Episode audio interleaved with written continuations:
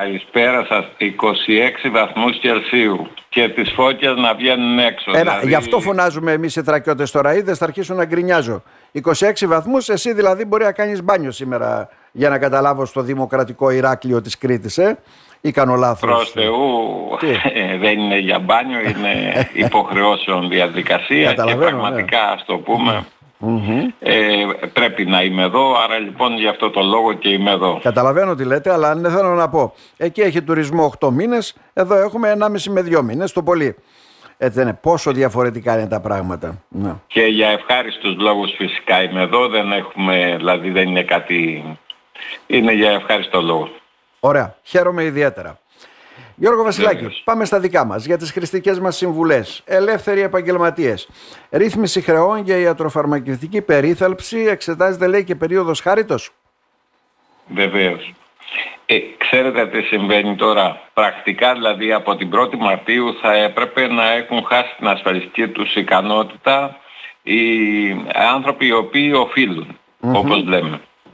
Ε, είχε δημιουργηθεί παλιότερα ένα καθεστώς που άμα πλήρωνες ε, το μέρος που αντιστοιχεί στην ιατροφαρμακευτική περίθαλψη για λόγους υγείας δηλαδή, έστω είχες πληρώσει αυτό, ε, είχες δυνατότητα να έχεις περίθαλψη.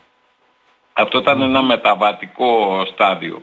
Αυτή τη στιγμή ε, δίνεται χρόνος για να γίνουν οι ρυθμίσεις, ας το πούμε, ούτως ώστε άμα έχεις ρύθμιση οφειλών, θεωρείται ότι έχεις ε, παράταση με το μήνα, δηλαδή εφόσον πληρώνεις τις δόσεις σου, θα έχεις ε, ιατροφαρμακευτική περίθαλψη, αλλά και ελέγχεται ένα μεταβατικό στάδιο, δηλαδή που θα, δώσ- θα δοθεί κάποια παράταση, ας το πούμε, της ιατροφαρμακευτικής περίθαλψης ε, με κάποια άλλα κριτήρια τα οποια θα δούμε, δηλαδή τι θα είναι αυτό.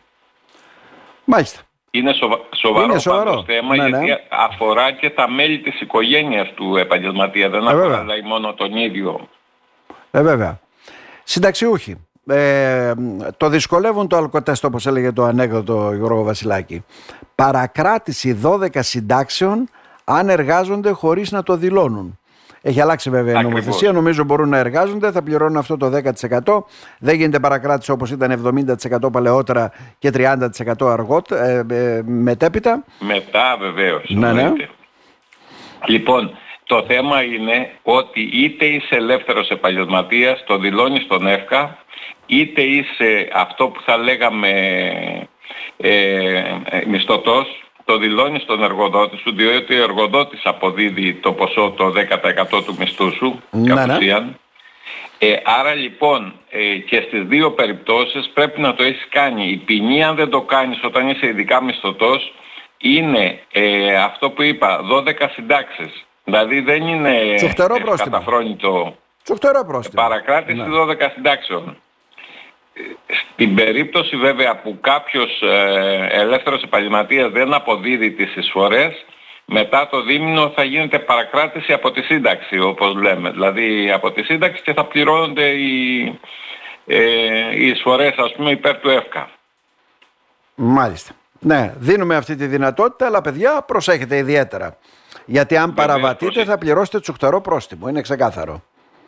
Προσέχετε ιδιαίτερα διότι αυτό έχει μεγάλη όπως λέμε επίδραση, δηλαδή ε, δόθηκε η έκπτωση ας το πούμε, δίνεται ε, μια δυνατότητα να πληρώνεις το 10% που είναι μία ανταποδοτική ή μέρος του ποσού της ασφαλιστικής κλάσης που ανήκεις δηλαδή σαν εισφορές για να μπορείς να είσαι ελεύθερος επαγγελματίας και να εξακολουθείς να έχεις τη δραστηριότητά σου αλλά όλα αυτά εφαρμόζονται με μια αυστηρότητα. Και τελευταίο Γιώργο Βασιλάκη, η ανοικίαση κλειστών ακινήτων. Πρόταση για τριετή απαλλαγή φόρου εισοδήματος. Ε, είναι πρόταση της Πομιδά, δεν είναι ας το πούμε κάτι που προτείνουν οι, δηλαδή από την πλευρά της πολιτείας. Κοιτάξτε να δείτε.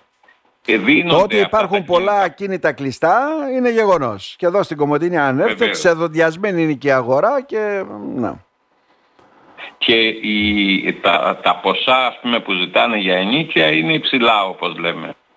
Εδώ λοιπόν έρχεται η Πομιδά να πει το εξής. ότι δεν φτάνει αυτό το 40% δηλαδή κατ' ουσίαν που λένε ανακαίνισε το ακίνητό σου, νίκιασε το για τρία χρόνια και έχει εξοδέψει κανονικά, δηλαδή με πλήρη νομιμότητα, δηλαδή να αναρτήσουν στα μαϊντάτα οι επαγγελματίες την αμοιβή τους που λάβανε με τραπεζικό τρόπο ε, όλες αυτές τις προϋποθέσεις να τον νοικιάσει τρία χρόνια, ας πούμε να είναι μακροχρόνια η μίσθωση, γιατί και πάλι πρέπει να βρεις τον ε, νοικιαστή ο οποίος θα αποδέχεται τα τρία χρόνια πρακτικά. Λοιπόν, ε, κάνει υπομιδά αυτή την πρόταση να μην πληρώνουν φορολογία αυτοί που θα βγάλουν αποδεδειγμένα κλειστά δηλαδή ακίνητα τα οποία ήταν προηγούμενα. Φυσικά για να είναι κλειστό ένα ακίνητο και να μην ενοικιάζεται σημαίνει ότι ήταν ή χρειάζεται κάποια σχετική ανακαίνιση ε, ή απλά πρέπει να βγει στην αγορά ούτως ώστε να εκλογικευτούν και να κατέβει και το ενίκιο Γιώργο Βασιλάκη. Στην Κομωτινή όταν Τι; άδειασαν κάποιοι και να κατέβει το ενίκιο. Δηλαδή όταν υπήρχαν μαγαζιά που σου έλεγε 4-5 χιλιάρικα και πηγαίναμε πλατεία και 7 χιλιάρικα, 7,5, τι, τι, τι να πουλάει δηλαδή ο άλλος για να επιβιώσει; Δεν γίνεται. Βεβαίως.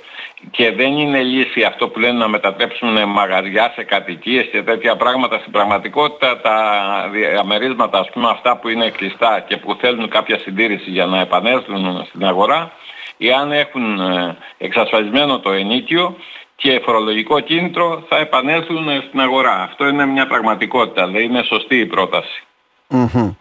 Γιώργο Βασιλάκη, να σας ευχαριστήσουμε θερμά. Να είστε καλά. Εγώ να σας ευχαριστήσω. Την καλησπέρα.